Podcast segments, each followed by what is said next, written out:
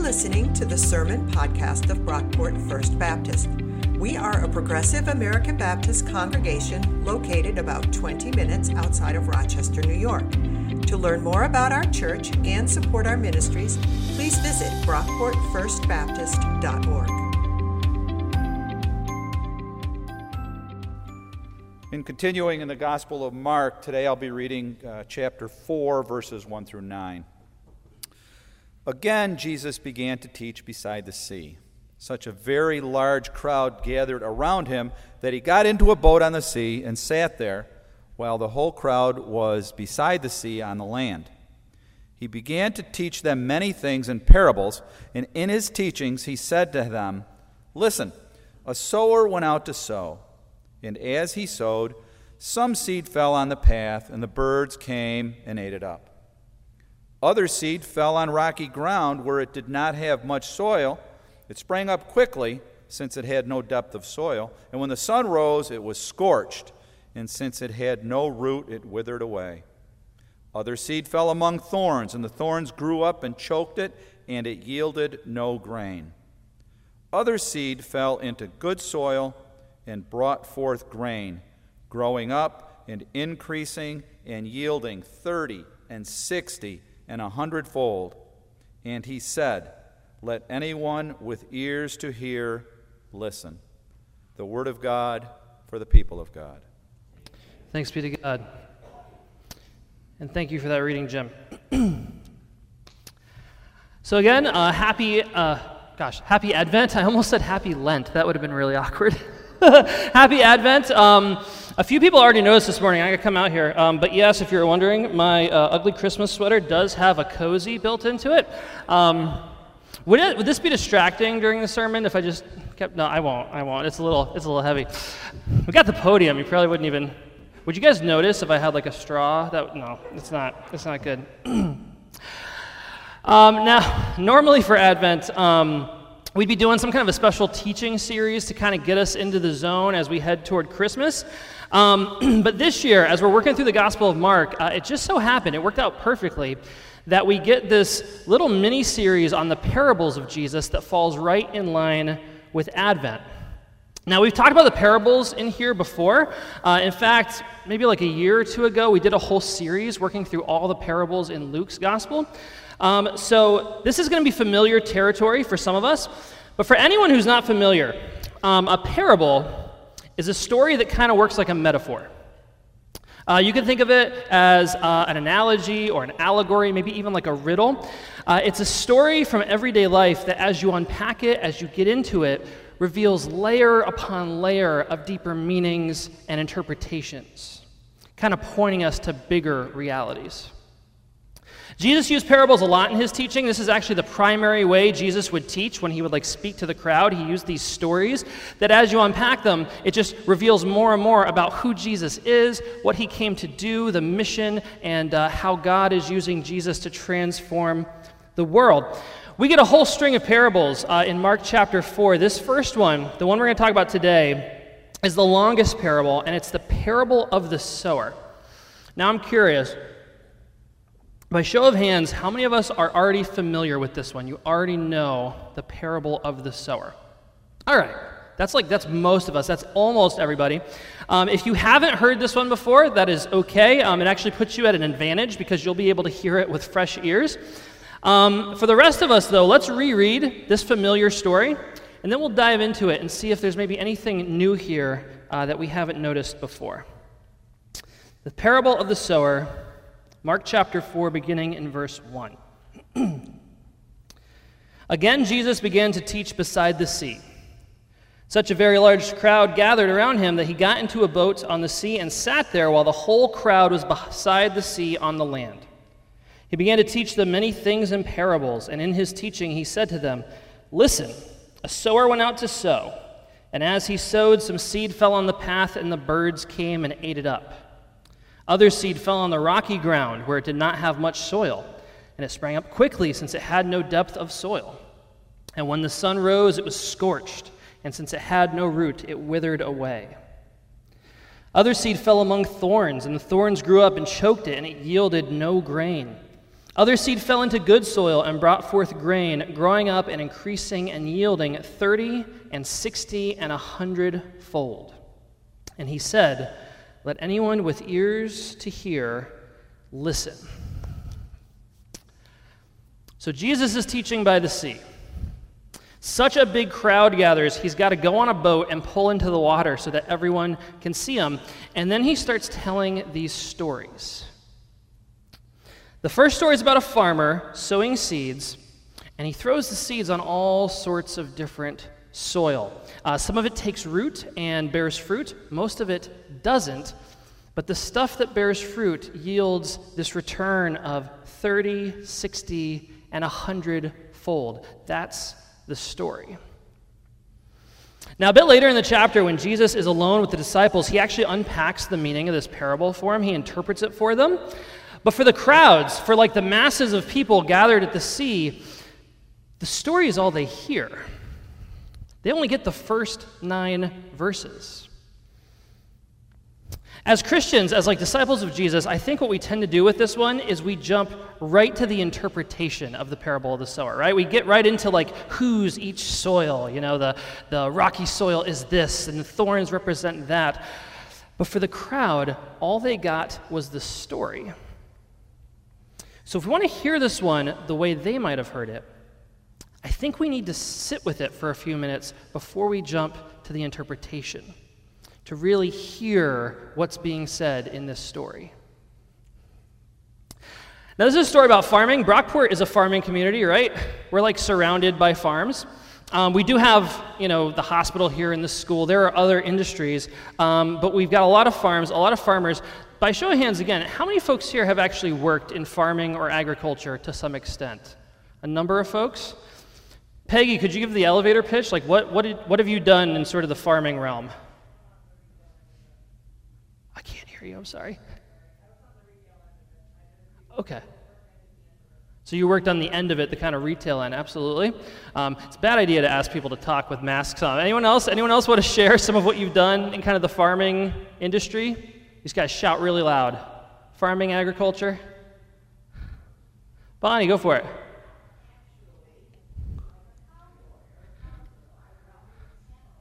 Really? Bonnie was a cowgirl rounding up cattle. That's awesome. That's amazing. Did you wear the hat and like carry the six shooter and everything? That's, awesome. That's awesome.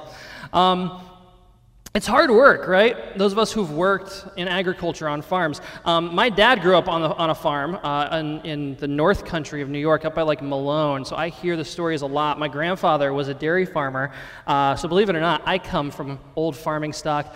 Um, Back when I was in seminary, I'd make some extra money in the summers by working uh, at a tomato farm. Um, and it was hard work, it was backbreaking work. All the planting and the, the harvesting and the pruning. It was tough, and we had like machines. We had machines that would actually help you plant things in the ground and help you harvest, and it was still backbreaking work. In Jesus' day, though, in the first century, they didn't have any of those machines. To understand the parable of the sower, you've got to know a little something about what farming was like in first century Palestine. The bulk of Jesus' audience would have been farmers, and there are all sorts of layers to this story that would have resonated with them instantly. In that part of the world at that time, you're talking about dry soil farming. So most farmers are working these small plots of land that have been in their families for generations. And it's dry soil farming, so you don't have like the fancy irrigation methods that we have today. It was dry ground, and the only water you could count on was whatever would fall out of the sky, and that wasn't much. Now, there were plots of good soil here and there. If you could get land by a river or some other like water source, then you could actually like irrigate and pump out a decent crop. But most of that land had already been gobbled up by the wealthy in the area. Romans, rich locals who had kind of bought up all the best land, leaving these small scale farmers with whatever they could eke out from their dry land. So, what you would do, if you're one of these farmers, you would scatter seed everywhere. You'd throw it on every inch of your ground um, because you don't know where the best soil is going to be.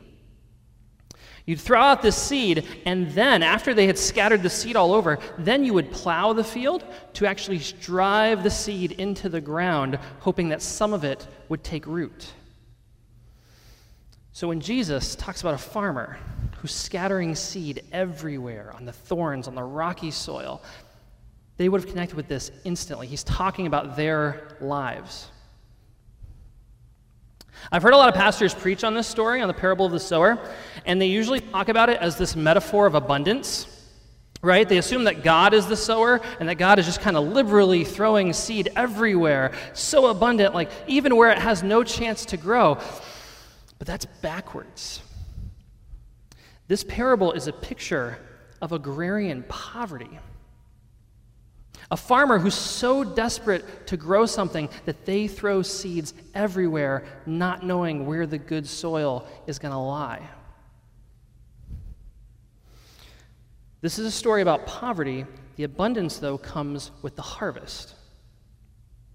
Uh, these ancient farmers would plant and they would hope to harvest enough crops that they could feed their families, pay off their debts, uh, maybe have some to sell at the market so they could get some cash. The whole system depended on debt. Remember all the wealthy landowners who had kind of already bought up all the good land? There were no banks back then. So if you were one of these small scale dry soil farmers, you had to go to one of the big farmers who already had all the good land and get a loan from them to make it between harvest times. And you better hope that your sowing yielded enough crops because if it didn't. If you couldn't get enough to pay back those loans, those big wealthy farmers would take your family lands. It was a brutal system. It was a system that made rich people richer and poor people poorer. And the average yield, the average harvest for these small scale dry soil farmers back then was anywhere from 6 to 15 fold. Now, I have no idea what that means, but I Googled it. so I've got information for you. Um, if your harvest was sixfold, if it was on the lower end of that, you would just barely get by, maybe. You'd be able to feed your family, you'd probably have enough to pay off your debts, but at sixfold, forget about any kind of stuff to sell at the harvest, make a profit, not going to happen at sixfold. And then on the higher end, 15 fold, that was a really good year. That was like an amazing harvest. You'd have enough, you'd pay off your debts, you'd have plenty to eat, you'd be able to sell some, invest, maybe get some new equipment. If you had a 15 fold harvest maybe once every three to four years, you'd be doing really well. But the good soil in Jesus' parable yields a crop of 30, 60, and 100 fold. That's impossible. Doesn't happen. Um, it was impossible with the farming methods they had back then to have a hundredfold harvest, even for those big farmers. Not happening. So we're talking like a miraculous harvest in this story. A, har- a harvest so big, it would turn their lives, it would turn their communities, it would turn their world on its head. Jesus is telling a very familiar tale that touches on the brutal existence, the hard lives, the backbreaking labor these people went through, but he ends it with a twist. This soil produces the biggest harvest you've ever seen. A harvest so big, it'll set you free from all those corrupt, unjust systems and structures you're sucked into. This is a harvest so big it'll turn the world upside down. There's this famous story in the Bible. Uh, we read it a lot around Christmas time, uh, where an angel visits a young girl named Mary. Maybe you've heard this one. And the angel tells Mary she's going to have a baby. And when this young girl finds out she's going to have a baby, she breaks into song. But it's not like a lullaby. It's not like a song that like an expecting mother would sing to her child. Mary's song reads like revolutionary beat poetry. this, this is from Luke chapter 1. My soul magnifies the Lord, and my spirit rejoices in God my Savior. He has brought down the powerful from their thrones and lifted up the lowly. He has filled the hungry with good things and sent the rich away empty. Mary's a radical. Mary gets it. The arrival of Jesus brings about a new reality. The world is going to look very different with Jesus as king. Jesus comes to put an end to the violence of the world and declare peace on earth. He comes to give sight to the blind and set the captives free. Jesus comes to reconcile us with our enemies and flip the tables of injustice. This is the new reality that Jesus is pointing to in the parable of the sower. It would have been obvious to the people there hearing it. This is what we celebrate during Advent. This is what we're waiting for. But it's a reality that not everyone's going to be on board with. And that's where the interpretation of this parable comes in. Uh, Mark chapter 4, beginning in verse 13. Check this out. and he said to the disciples, Do you not understand this parable? Then how will you understand all the parables? The sower sows the word. These are the ones on the path where the word is sown. When they hear, Satan immediately comes and takes away the word that is sown in them. And these are the ones sown on rocky ground. When they hear the word, they immediately receive it with joy, but they have no root and endure only for a while. Then, when trouble or persecution arises on account of the word, immediately they fall away. Others are those sown among the thorns. These are the ones who hear the word, but the cares of the world and the lure of wealth and the desire for other things come in and choke the word, and it yields nothing. And these are the ones sown on the good soil. They hear the word and accept it and bear fruit 30 and 60 and a hundredfold. So, according to Jesus, the seed represents the word. It's this message about this new reality Jesus is bringing about, the kingdom of God, we might call it. But that message is not going to be received well by everyone. And that's where these soils come in. The seed sown on the path represents people who hear the message of Jesus, but their hearts are closed off to it. They don't receive the good news, so Satan snatches it away. That was like the birds coming and eating the soil off the path. Traditionally, a lot of people have interpreted this soil as uh, the religious leaders, the, the insiders, the folks who were filling the, the churches, the synagogues back then, um, the religious elite who closed themselves off to Jesus' message. That's scary for us. Um, then you get, though, uh, the seeds sown on rocky soil. Um, traditionally, that's been interpreted as the disciples. Uh, remember a couple weeks ago we talked about Peter, aka Rocky or Blockhead? Um, the, the rocky soil is the people who hear the message of Jesus and right away they're all about it. They're on it. Let's do it.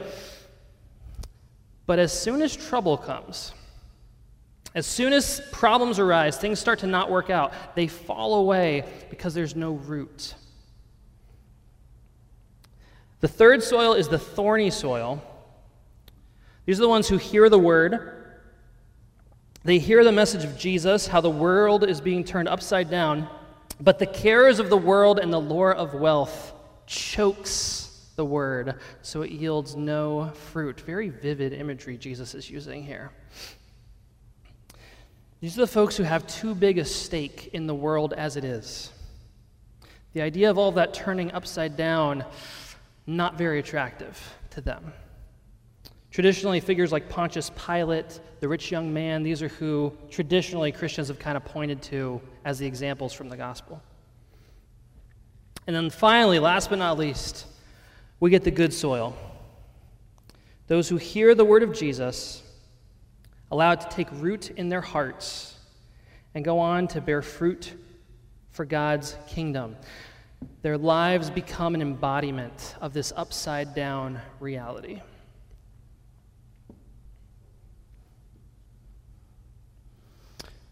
Where would you chart yourself on these four soils? What's the state of your soil? We all want to be the good soil, right? like, duh. Like that's that, that's the goal. And I don't know, like maybe on my best day, maybe. But if we're honest, where are you at on here. Maybe you're like the seed scattered on the path. Um, maybe your heart just isn't open to the message of Jesus. You don't buy it, uh, it's too good to be true. Maybe you serve another master. It could be yourself, it could be an ideology, it could be, it could be anything. All that talk about love of enemies, putting down the sword, praying for those who persecute you, maybe that's not your bag. This Advent season could be an opportunity to reflect on where your allegiance lies and whether or not you're on board with this Jesus thing. Or maybe you're the rocky soil. Uh, maybe you're like the disciples, those 12 goobers we talked about a few weeks ago. Maybe you hear the message of Jesus and you get really excited. It's like, oh, yeah, I could get behind this guy. I like Jesus. But then when things get hard, when trouble comes, when people start to look at you differently, when things don't work out the way you've planned, maybe then you find yourself going off track, falling back into old patterns and habits. Or maybe you're the thorns. You've heard the word, you've heard the message of Jesus, you might even be like on board with it in theory. But man, the way of the world is looking really good to me right now. It's working for me. I'm not sure that I'm ready for all of this to be turned upside down. This is the one that scares me, by the way, the thorns. Um, when I look at my bank account, when I look at my retirement savings, when I look at all those expensive degrees on my wall, the idea of God humbling the proud and leaving the rich empty doesn't sound that good to me. Or maybe you're the good soil. Maybe you're a better person than me. we can hope. Um, maybe you can relate to these desperate farmers in Jesus' audience. You've been worn ragged by the world. The present order is not working for you. Maybe you're at the end of your rope. You're tired of being exploited, tired of being dumped on, and you need some good news. Maybe you're here and you've worked through some stuff. You went to therapy. You've been discipled. You've worked through some demons. Maybe Jesus has saved your life and you are all about this good news. Maybe you've already begun to see the fruit of transformation and healing in your own life and the lives of others around you. And who knows, maybe there are aspects across all four of these that resonate with you, and it really just depends on the day. That's where I'm at, to be perfectly honest. Some days I'm the thorns, some days I'm rocky, some days, on a really good day, I feel like I'm good soil, maybe. Ooh, there's some fruit here. Where are you? Advent is a season of waiting, season of reflection. Um, there's a reason that as Christians we don't jump right into Christmas. I know at like the stores, at like the mall, it's been Christmas since the day after Halloween, but not for us. We wait. We have to get ready for the arrival of Jesus in our hearts.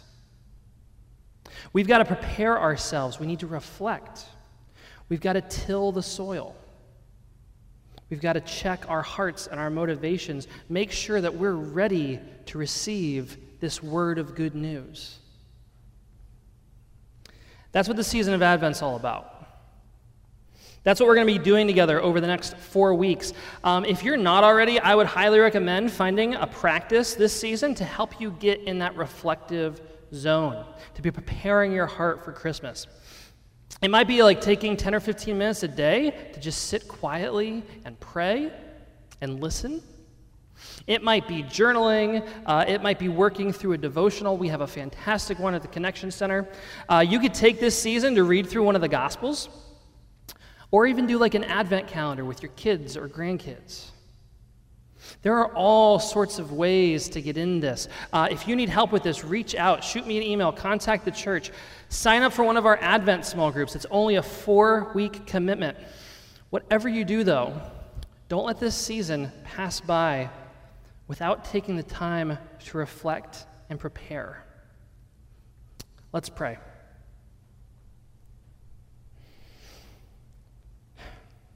God, we thank you for this holy season of Advent. The season when we wait and anticipate and prepare ourselves to celebrate the birth of your Son. God, this word we've received from Jesus is radical. It shakes us to our core and it turns our world upside down. It humbles the proud and elevates the lowly. But God, we pray that you would prepare our hearts to receive the good news of Christ.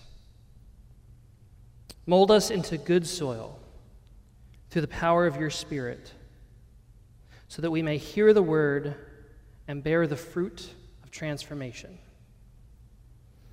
Amen. Thanks for listening. If you enjoyed what you heard, please be sure to rate, review, and subscribe to this podcast on iTunes. You can connect with us on Facebook at Brockport First Baptist, on Twitter at BrockportFB, and on our website, brockportfirstbaptist.org. Our theme music was composed by Scott Holmes. This has been a production of Brockport First Baptist.